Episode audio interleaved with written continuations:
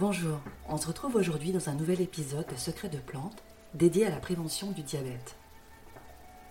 Le diabète touche désormais 425 millions d'adultes dans le monde et continue à se répandre à grande vitesse. Selon l'OMS, en 2030, le diabète sera même la septième cause de mortalité dans le monde. Et pourtant, 80% de l'augmentation des cas est liée à notre mode de vie. Des facteurs de risque qui sont donc modifiables.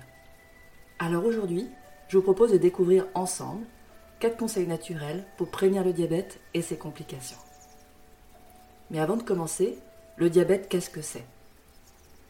Le diabète se caractérise par des troubles du métabolisme des glucides, c'est-à-dire des sucres, avec une augmentation de la glycémie, c'est-à-dire du taux de sucre dans le sang.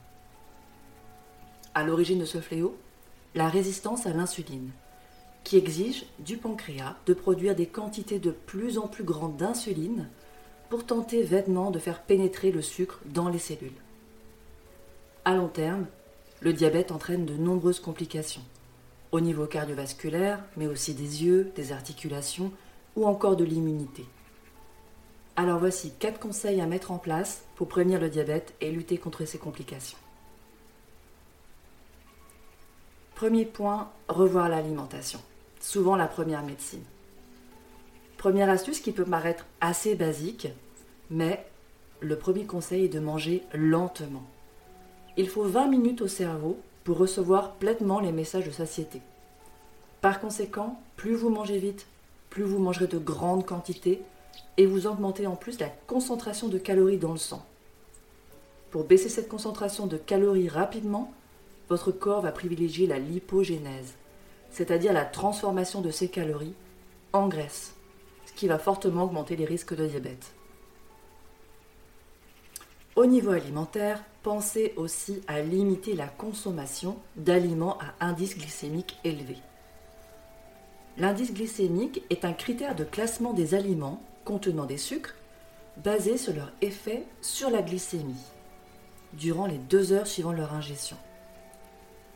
Plus cet indice est élevé, plus le taux de sucre dans le sang s'élève de manière très importante, puis s'abaisse de manière brutale, ce qui risque d'entraîner une hypoglycémie et par conséquent un état de fatigue avec un besoin de manger à nouveau.